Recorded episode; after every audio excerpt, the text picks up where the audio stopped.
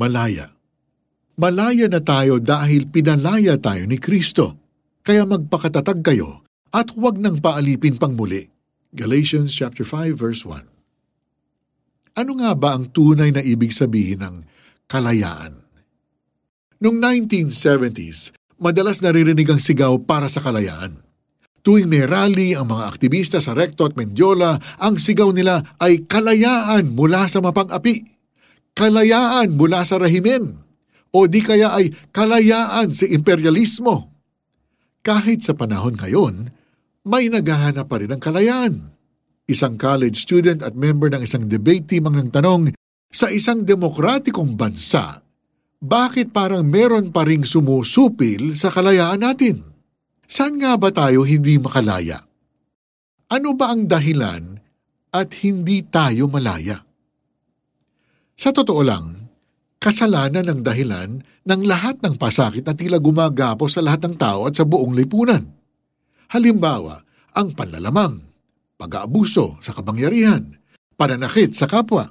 Ang mga ito at iba pang mga maling gawa ay kasalanan. At ang namumuhay sa kasalanan ay alipin ng kasalanan. Buti na lang pinalaya na tayo ni Jesus sa kasalanan.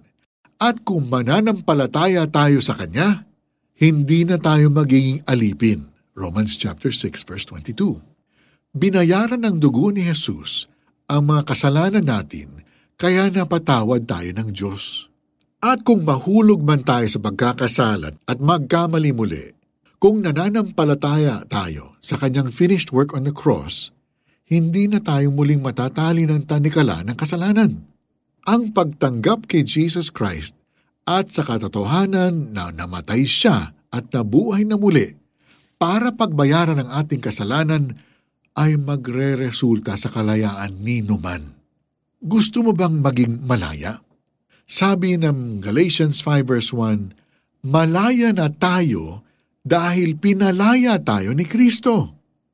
Kaya magpakatatag kayo at huwag nang paalipin pang muli.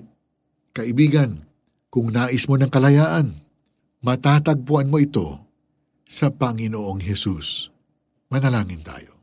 Panginoon, salamat na sa pamamagitan ng pagkamatay ninyo sa krus. Napalaya ako sa kapangyarihan ng kasalanan. Tulungan ninyo ako para sa araw-araw ay makalakad ako ng malaya at hindi na sunod-sunuran sa kasalanan. Pagliwanagin rin po ninyo ang isip ko para mapalaya ako sa kalituhan. Paano natin ito apply sa buhay natin? Kung nanalangin ka, kaibigan, tiyak na tutulungan ka ng Panginoon na mamuhay ng malaya at hindi na alipin ng kasalanan. Mas makakabuti na maghanap ka ng mga taong sumusunod din kay Jesus para lalo mo pa siyang makilala at matutunan ang pagsunod sa Kanya. Malaya na tayo dahil pinalaya tayo ni Kristo, kaya magpakatatag kayo at huwag nang paalipin pang muli. Galatians chapter 5 verse 1. For the 700 Club Asia, ako po si Mari Kaimo. God bless you today.